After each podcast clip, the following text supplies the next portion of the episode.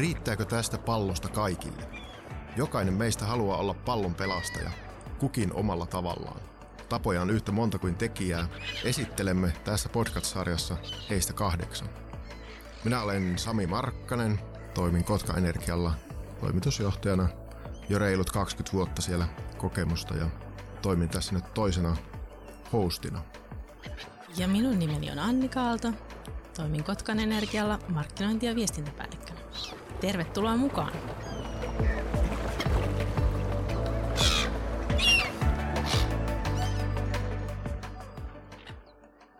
Tällä kertaa meillä on podcast-vieraana Krista Jäntti. Hän on Eventually XR-yrityksen perustaja ja toimitusjohtaja. Hänen erikoisosaamisalueenaan on metaversumiin ja tekoälyyn liittyvien uusien liiketoimintapalvelujen konseptoiminen. Krista on tunnettu siitä, että hän on aina eturintamassa kokeilemassa ja hyödyntämässä uusimpia teknologioita. Hänet valittiin juuri mukaan kansainvälisen Top 100 Women of the Future in Emerging Tech-kirjaan mukaan. Tervetuloa Krista Jäntti. Kiitos. Tervetuloa mukaan meidän pallonpelastajiin. Kaikilta vierailta kysytään, että mikä on suhteesi Kotkaan? Siis tähän kaupunkiin, siitä puhutaan nyt. Joo, ensimmäisenä tuli, tuli tietysti nämä linnut mieleen, mutta tota, apua Kotka. Öö, en muista, olen varmaan lapsena siellä viimeksi vierailun, niin tota, tulee mieleen kyllä tuo teidän merimuseo, ja mm-hmm. siellä on saanut toi Pompeji-näyttely kyllä aika paljon mm. huomiota, positiivista huomiota. Mutta sitten mietin, että kyllä ne rikostilastot myöskin siellä tuli, mm-hmm. tuli kummitteli, että jotain siellä sellaistakin tapahtuu. Niinpä. Tänään meillä on aiheena, niin kuin aina pallonpelastajissa, niin pyritään löytämään tietynlaisia ristiriitoja, keskusteluaiheita ja, ja ehkä tänään keskustellaan siitä, että maailma digitalisoituu ja sillä on tietysti paljon, paljon mahdollisuuksia, mutta monenlaisia uhkia. Ja on sellaisia ihmisiä, jotka ihmettelee sitä, että miten kaikki voi tapahtua jossain virtuaalimaailmassa ja, ja miten kaikki kännykkä tuossa kourassa niillä lapsillakin on ja siellä mennään, mennään somessa. Ja sitten on taas toisia niitä, jotka on sitä mieltä, että digitaaliset ratkaisut ja ja ehkä vielä syvemmin sitten tämmöinen metaversumi ja virtuaaliset asiat, niin ne pelastaa maailman tai, tai vie sitä ainakin eteenpäin. Niin tällaisia aiheita oli tänään tarkoitus käsitellä. Katsotaan, mihinkä keskustelu meidät vie. Mutta mitä tässä alkuun, niin miksi ylipäätään maailman digitalisoituminen on tärkeää?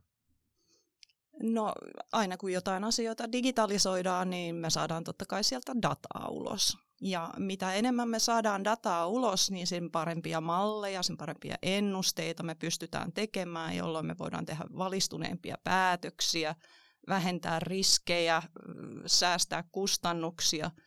Niin kyllä se niin kuin, tämän päivän muotitermi on data, ää, tiedolla johtaminen, niin mm-hmm. siihen mä uskon paljon, että, että pystytään tekemään paljon jalostuneempia, parempia, nopeampia päätöksiä ja, ja ne ei perustu sitten mutuun ja mielipiteisiin, vaan on ihan oikeasti sille perusteet.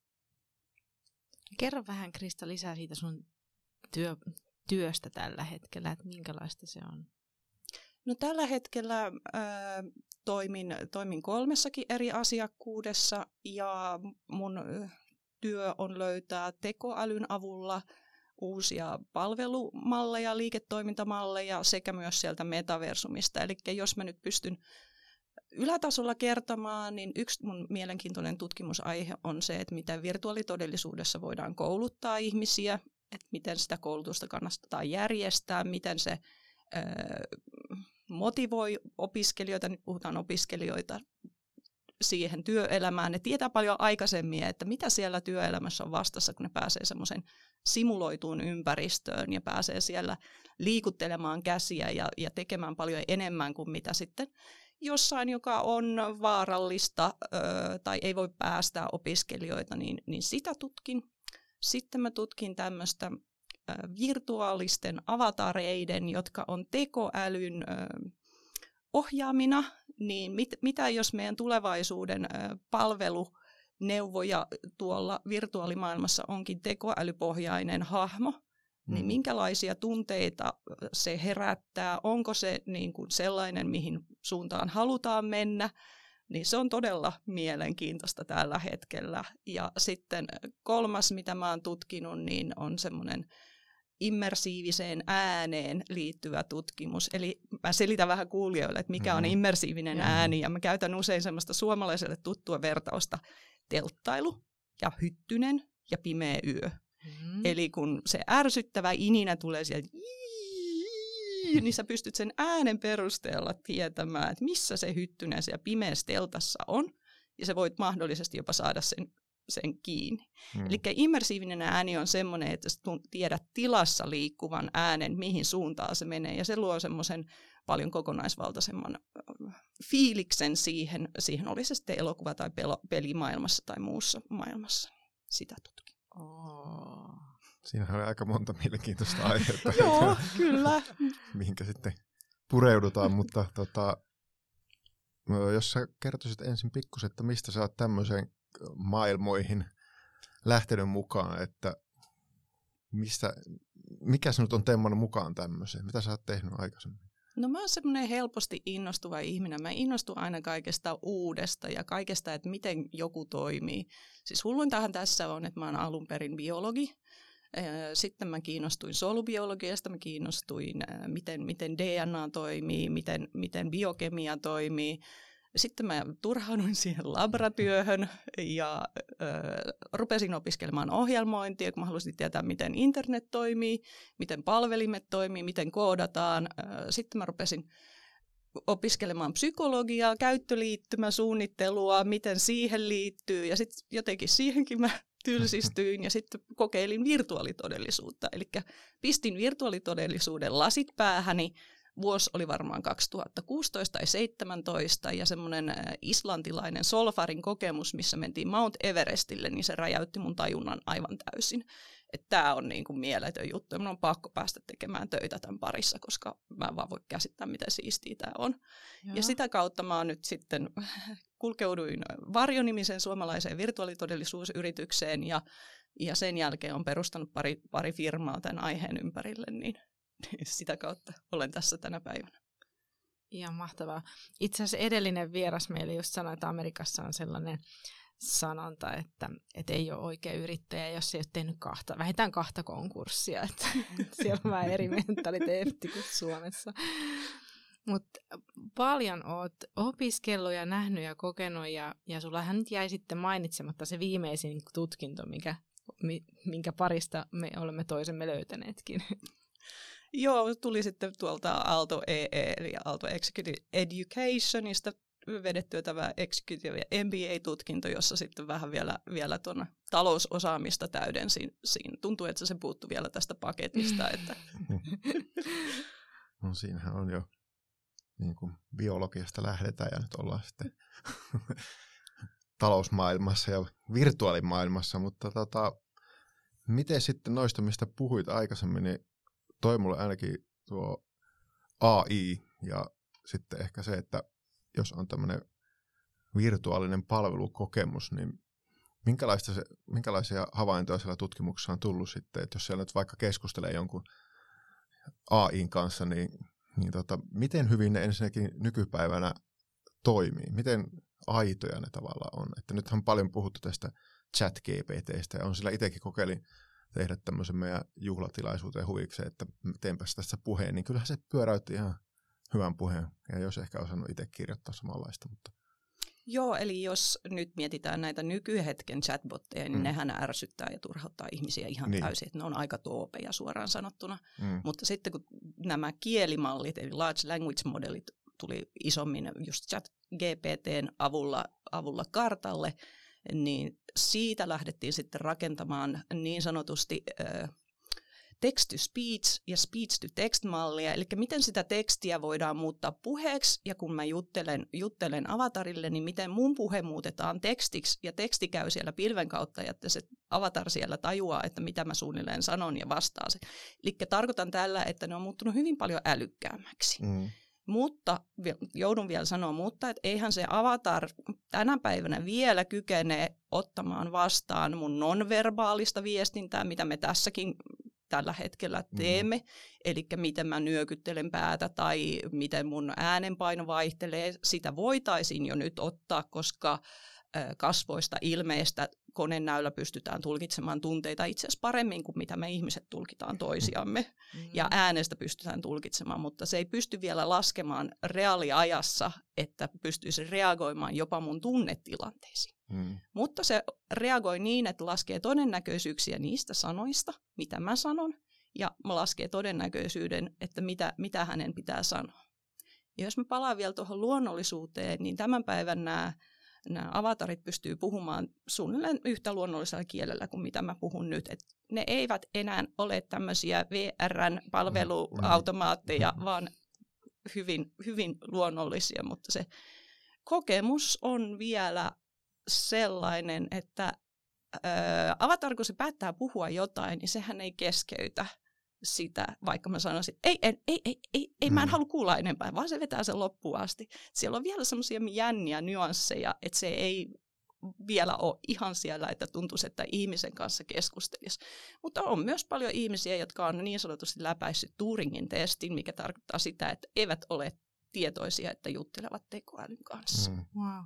Onko tuo suomen kieli tuonut siihen mitään haastetta, kun tuntuu, että monet monissa palveluissa sit suomen kieli on niin vaikea, että se sitten ei toimi yhtä hyvin kuin esimerkiksi englanniksi tai No vähän va- haasteita joo, että niin kuin jos mietitään mitä hyllyltä tänä päivänä voi rat- ostaa tämmöisiä vastaavia ratkaisuja, niin eihän siellä suomen kieltä ole tuettuna. Mutta itse asiassa tämmöisen äh, large language modelin päälle rakennettu, puhutaan fine-tuning-modellista, suomen kieli siihen päälle ei ole mikään hirveän iso ja monimutkainen juttu. Ja sitten täällä Suomessa löytyy jo firmoja, jotka ovat tehneet varsin hyviä näitä suomen kielellä kuulostavia, että niille voi antaa vaikka äänikirjan luettavaksi, niin se on ihan jo miellyttävä kokemus. Eli tämä on jo aika hyvin ratkaistu.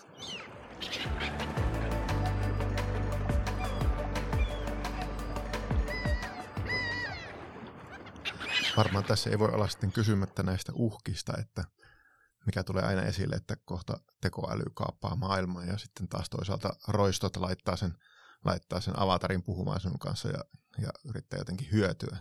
Niin miten näet nämä uhkat tässä AI ja virtuaalitodellisuudessa? No kyllähän siellä niitä uhkia on ja, ja tota, niistä on pakko puhua. Onneksi niistä on ruvettu puhumaan. Mä oon niin jaotellut uhat kolmeen kategoriaan. Ensimmäinen on se vinoutumiskategoria, eli jos koulutusdatassa ei ole tarpeeksi edustettuna meidän niin kuin, ihmis, ihm, erilaiset ihmiset, erilaiset ajatukset, niin se, että jos, jos ChatGPTn kaltainen malli pohjautuu hyvin kapeeseen amerikkalaiseen vaikka länsirannikon ajattelutapaan, hmm. niin kyllä siellä on, on riskejä. Ja toinen esimerkki, että, että kuvapalveluissa, jos mä yritän saada naista pidemmäksi kuin mie, miestä, niin se on vaikeaa. Ja tein just tämmöisen taistelulentäjäkuvan, missä nainen ei ollut edes ohjaamossa sisällä ja oli semmoinen 20 Instagram-mallin näköinen ja mies oli sitten semmoinen Tom Cruisen näköinen hävintäjälentäjä. Että siellä on niin. näitä vinoomia aika paljonkin vielä, vaikka niitä on yritetty puuttua.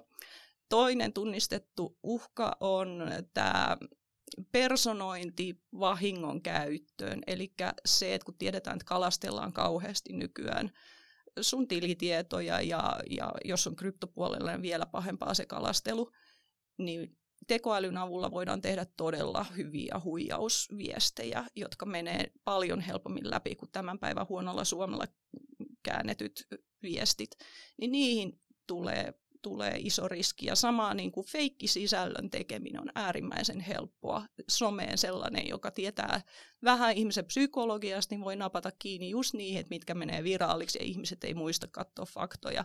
Ja tosi hyvää videolaatua, kuvalaatua, äänilaatua voidaan feikata tänä mm. päivänä. Sitten on sellainen termi kuin bittiroskameri tai digiroskaaminen, niin mitä näillä tarkoitetaan? Meidän datamäärähän jatkuvasti tuplaantuu joka vuosi, että miten paljon, paljon me tuotetaan tekstiä, kuvaa, videota, katsotaan videota, kaikki Netflix muuttuu 4 k niin totta kai se datamäärä, mitä me kulutetaan, on isompi. Someen postataan enemmän kamaa. Kaikki se koko ajan, dataa tulee lisää. Niin dataroskana mä sanoisin myös se, että, että siellä on aika paljon, etenkin kun mennään tänne consumer-puolelle, viihdepuolelle, sitä roskaa. Voi mm. että sitä tuotetaan paljon ja katsotaan paljon kaik- kaikkea. Mm se, että tässä niin kuin nykyhetkessä pitäisi ruveta ottaa aktiivisemmin sen datan elinkaariajattelu, että miten kauan sen kannattaa elää ja miten se data on jäsennelty. Esimerkiksi tämän päivän firmassa edelleenkin on se ongelma, että jengi ei löydä sieltä oikeita asiaa, oikeita dokumenttia. Sitten se kopioidaan vitsi moneen kansioon ja, ja mulla ei pääsy tuohon kansioon, voitko jakaa se ja sitten niitä on siellä sun täällä. Eli niin me ollaan vähän myös semmoisia huolimattomia, että, että tota, sitä dataa voisi olla paljon fiksummin järjesteltynä ja, ja tähän mä toivon, että tekoäly tulee myös auttamaan, että hei, että se muistut, että hei, että täällä ei muuten, tätä ei käytetty vähän aikaa, että onko tämä vielä oleellinen.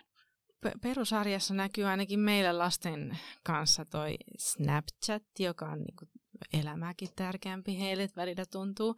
Ja siellä nyt on huomioitu tämä datan säilyttäminen niin, että se, sä lähetät sen striikin, niin se säilyy vain 24 tuntia, eli striikin saa, jos kaverukset keskenään lähettää vuorokauden sisällä kuvan.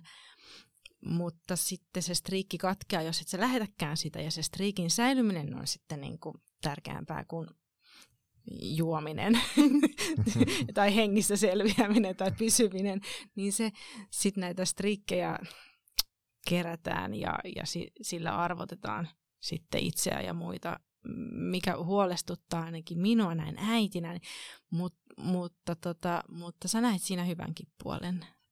Mä en tiedä, niin kuin hyvä, hyvänä puolena mä lähinnä menisin siihen, että, että on lisääntynyt tämä story-ajattelu. Hmm. Eli se, että joku elää vain 24 tuntia ja sitten se tuhoaa. Eli se, että kannustetaan ihmisiä menemään siihen moodiin enemmän, että, että data ei säily ikuisesti. Mutta kyllä noista striikit vähän muakin ahdistaa, että siinä on koukutettu niin psykologisella asialla nämä nuoret, että sus tulee huono kaveri, jos sä katkaiset et ennen jos muistat vielä ketjukirjeet, et jos sä olit se, joka Joo. ei jatkanut ketjukirjettä, niin sait joku seitsemän vuoden kirouksen päälle. niin toi, että jos sä katkaset sen striikin, ja nythän ne on vielä monetisoinut sen, että voi ostaa sitten rahalla, rahalla niin sitten se striikki ei mm. katkee. Mutta niin kuin se, että hyvin on pelillistetty psykologisesti nämä, nämä nuoret tähän, tähän jatkumaan. Niinpä. Ja näköjään voi asiasta toiseen, mutta myöskin ostaa ostaa tota sopivasta somekanavasta itselleen kasvion, jota nyt pitää tietoikäisten kerätä tuolla. Niin, niin, se niin oli, että, oli. että jos niin pitää kerätä sinne 45 kasvia, niin se löytyy myös sitten sitä kautta. Palautetaan tietysti tota sähköisen opettajalle, mutta joo. No, tämä yksi esimerkki taas, mutta mitä sitten jotain positiivistakin, niin miten näitä tällaisia uhkia ja muita niin pystytään hallitsemaan ja minkälaisia menetelmiä on esimerkiksi siihen, että saadaan jonkun asian tai datan aitous todistettua tai, tai niin edelleen. Ja myöskin muitakin asioita on, mitä olette miettinyt, jolla voitaisiin vähentää sitten tällaista turhaa. No tuohon datan ja aitouden ja alkuperäisyyden taustalle on piilaaksossa kohistaa ihan hirveästi tästä Web3-ratkaisuista, eli se, että vietäisiin vietäisi tota, näitä asioita yhä enemmän lohkoketjuun ja sitten heti nousee, mä tiedän, energia ihmisillä korvat mm. pystyä, että aina kun puhutaan lohkoketjussa, aa, maailma tuhoutuu, siellä, siellä louhitaan, louhitaan bitcoineja. Et tässä vaiheessa mä pidän pienen paussin, että bitcoin ei ole sama kuin lohkoketjun ratkaisut. Eli Bitcoin on vaan, vaan sitä valuuttaa ja, ja paljon tehdään, tehdään erinäisiä ratkaisuja. Esimerkiksi jos mennään suljettuun lohkoketjuun ja, ja tehdään semmoisella validointimenetelmällä, joka ei tuho maapalloa, niin nämä ei nyt enää ole ongelmia, vaan päinvastoin niillä voidaan ratkaista ongelmia. Ja silloin kun laitetaan lohkoketjuun asioita, niin niiden alkuperää voidaan aina jäljentää. Jos mietitään uutisia, niin on mietitty, että, että todennäköisesti tullaan näiden lisääntyneiden feikkiuutisten takia siihen pisteeseen välillä, että jopa niin kuin Helsingin Sanomien uutisten täytyy olla lohkoketjusta, jolloin tiedetään, että ne on aitoja ja alkuperäisiä. Ja sitten jos mennään avatar-maailmaan, niin mun identiteetti sidotaan lohkoketjuun, jolloin tiedetään, että mä puhun nyt siellä Krista Jäntin kanssa, mm. enkä jonkun, joka on kaapannut identiteetin ja feikkaa sun äänen ja avatarin. Toi lohkoketjuteknologia on kyllä sellainen, mikä tulee olemaan tulevaisuuden yksi niin kuin avaintekijöistä, että niin paljon on sellaista hukkaa vaikka, sanotaanko vaikka logistiikassa, mitä voidaan sitten karsia lohkoketjuteknologian avulla. Jonkun verran sä kerroit jo, minkälaisia asioita sulla on työn alla juuri nytten, mutta mikä, on, mikä näistä on suurin haaste? No teknologiassahan yleensä se haaste ei ole se teknologia, vaan ihmiset.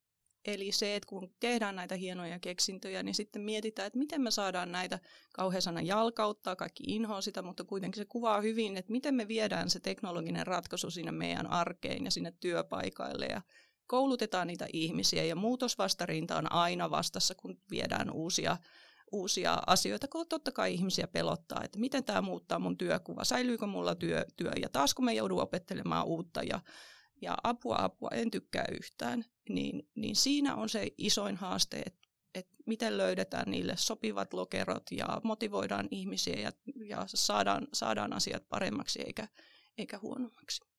Kun tässä ollaan pallonpelastajat podcastin parissa, niin miten sä näkisit, että mikä sinun rooli on pallonpelastajana? No tämä on semmoinen kysymys, että joutuu todellakin aina, aina tutkiskelmaan itseäni, että olen, olenhan minä hyvien puolella ja, ja mulla on semmoinen tausta, että lähdin perustamaan startuppia tuossa pari vuotta sitten sen perusteella, että maailma, maailmassa tuotetaan tekstiilijätettä ihan hirveästi. Ja kun mä puhun yhe, ihan hirveästi, niin se on, se on 90 miljoonaa tonnia. Ja se on, jos pistetään mittakaavan, niin se on melkein 900 000 sinivalasta. Jos yritätte edes miettiä, minkä kokoinen tila on, mihin mahdotetaan 900 000 sinivalasta, niin pystytään pistämään skaalaa se ongelman koko. Ja lähdettiin miettimään sitä, että aika paljon somessa on sitä, että, että outfit for the day, eli tilataan jostain Kiinasta asti tai kaukaa joku hieno vaate, sitten se poitaan päälle, sitten otetaan valokuva ja sitten lähetetään se vaate takaisin. Et mitä järkeä tässä on?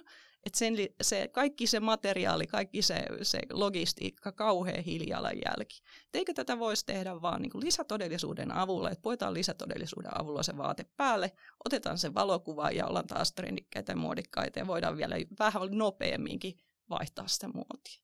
Mutta ihmiset ei ole vielä valmiita maksamaan siitä virtuaalivaatteesta. Se ei vielä, vielä ei koeta, että se tuottaisi vielä arvoa. Eli tämä, tälle ei nyt käynyt kovin hyvin tälle startupille, mutta se, missä mä näen, että tämä teknologia tulee olemaan kasvussa, on se virtuaalinen sovittaminen.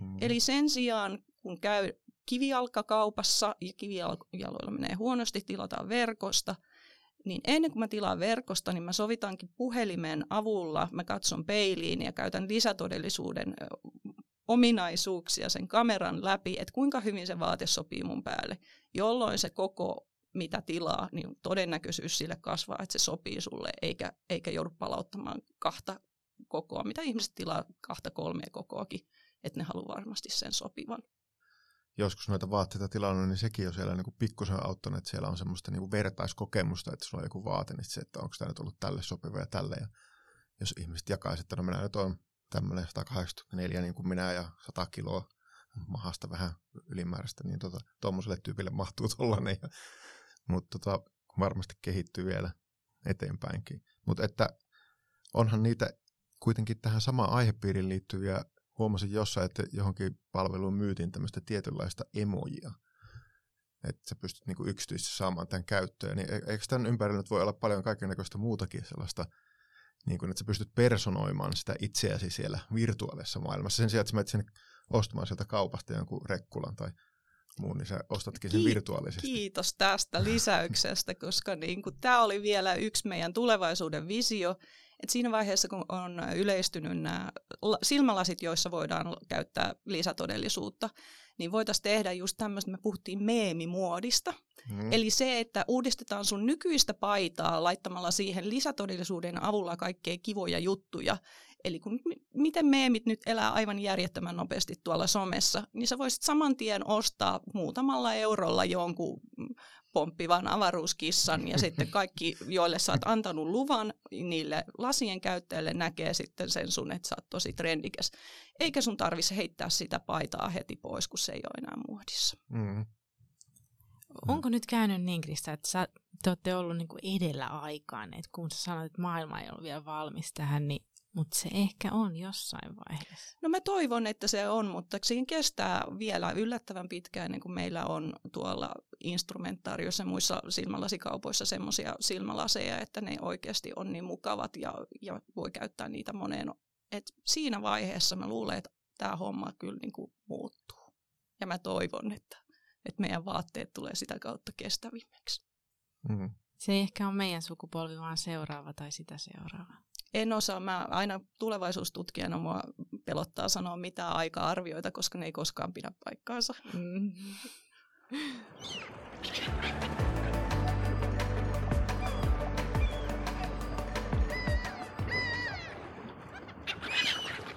No yksi ainakin se oppimisympäristöasia, niin meilläkin on tota, nyt kuvattu meidän voimalaitokset 360 kuvana ja pystytään hyödyntämään sitä, että voi, voi perehdyttää uusia työntekijöitä ja voi näyttää opiskelijoille sellaisia paikkoja, mihin ne ei pääsisi muuten. Niin se on kyllä niin kuin iso työkalu sellaisen ja helpottaa ja, ja jotenkin sä pääset syvälle paremmin niihin prosesseihin, kun sä pystyt näkemään ja pyörittämään niitä tiloja ympäri ja, ja jopa niin kuin klikkailee laatikoita, jotka kertoo lisätietoa niistä. Joo, ju, juuri tähän, niin kuin jos puhutaan teollisuudessa, digital twin on ollut se pitkään se käytetty termi, eli luodaan siitä tilasta 3D-malli, ja sitten sinne ö, syötetään se sensoridata, mitä siitä tilasta saadaan, ja tavoite on, että päästään niin kuin etänä, ei pelkästään simuloimaan, että mitä riskitilanteessa tapahtuu, vaan myös operoimaan, että on niin vaarallisia jotkut paikat, että sitten tämmöisen mahdollisimman toden tuntuisen mallin avulla pyöritetään. Et esimerkiksi katsoin just Nvidian videota, missä Saksan rautatieverkosto on viety digitaaliseksi tämmöisen digital twinin mallin avulla ja tarkoitus on, että sitä ruvetaan operoimaan nyt sen mallin avulla eikä eikä, mm. niin taas tässä on se surullinen, että mitä käy sitten junan kuljettajilla tai metron kuljettajilla, että kaikki, kaikki sitten automatisaatio on sitten pois jonkun leivästä. Se voisi olla ihan mielenkiintoinen kysymys myöskin se, että miten paljon itse asiassa se AI tulevaisuudessa korvaa ihmisen tekemää työtä. Ainakin itse on tuossa, tuli tuosta Twinnistä mieleen, että esimerkiksi Helen on tehnyt niiden kaukolämpöjärjestelmästä tämmöisen digitaalisen kaksosen, ja sitten pystyy tutkimaan siellä, että, että jos sinne lisätään joku laitos tai otetaan pois tai kuluttajat käyttäytyy eri tavalla, niin siinä pystytään tavallaan etukäteen miettimään ja laskemaan sitä, että mikä on järkevintä. Ja mä uskon, että tässä energiapuolella ainakin mennään tulevaisuudessa siihen, että meillä on, on sähköä ja on lämpöä ja on vetyä ja on verkkoja niiden välillä ja varastoja ja se muuttuu muodosta toiseen. Koska on paljon halpaa uusiutuvaa energiaa, niin sit sitä pitää pystyä muuttamaan taas toiseen muotoon.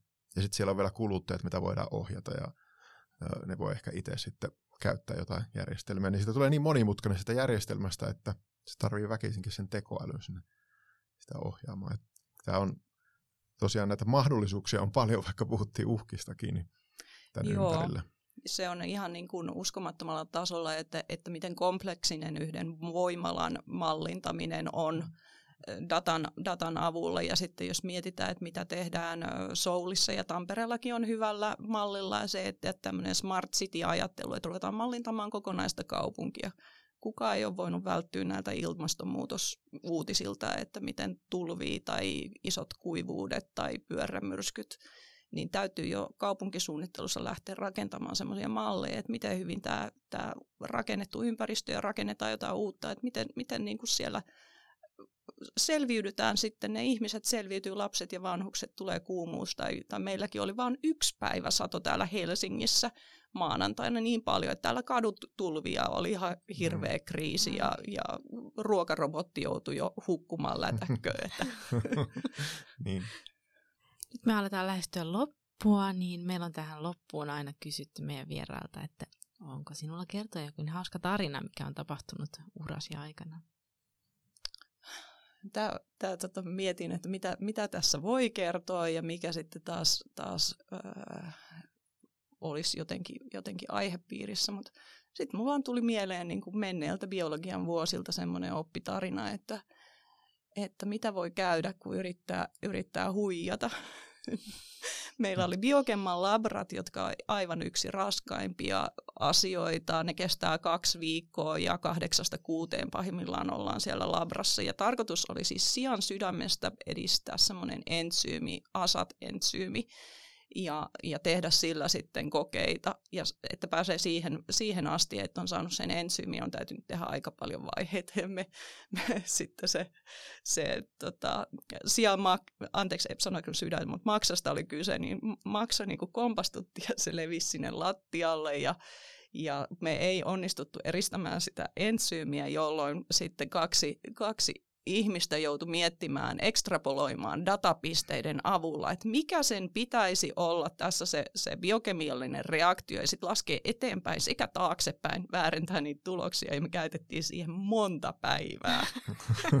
ja varmaan oltiin niinku sen kurssin priimuksia, koska me jouduttiin oppimaan niin paljon niitä vaiheita, jotta me voidaan väärentää siinä vihkoon ne tulokset. että tässä jälkikäteen miettii, että olisi voinut ehkä päästä helpommalla, jos olisi vaan uusinut lähtenyt uusimaan sen kokeen, että me oltiin, että ei perhana, että me ei ole niin kuin neljää päivää vedetä uudestaan täällä labrassa tämän, tämän takia, vaan me lasketaan Mielenkiintoinen esimerkki. Mutta koko tähän keskusteluun liittyvä esimerkki sille, että mitä kaikkea datan avulla pystyy tekemään. Jos sulla on jostain henkilöstä dataa tai yrityksestä, niin sä pystyt sen avulla laskemaan eteen ja taaksepäin. Joo, kyllä. Sulla oli myös toinen tarina, jonka ainakin Sami halusi kuulla. no siis äh, tämä oli, oli firman pikkujoulutilaisuus, jossa oli science fiction teema, ja mähän on siis aivan suunnaton science fiction fani, katson kaikki elokuvat ja luen, luen todella paljon kirjoja, ja mä ajattelin, että mitä mä keksin siihen. Ja kunnes mä löysin Jabba the Hutt-asun, joka siis täytetään ilmalla, että siitä tulee Jabba the Huttin kokonen. Ja mä tein sen ennen kuin mä menin sinne, sinne juhlatilaan, ja mä en puhunut mitään siellä kellekään.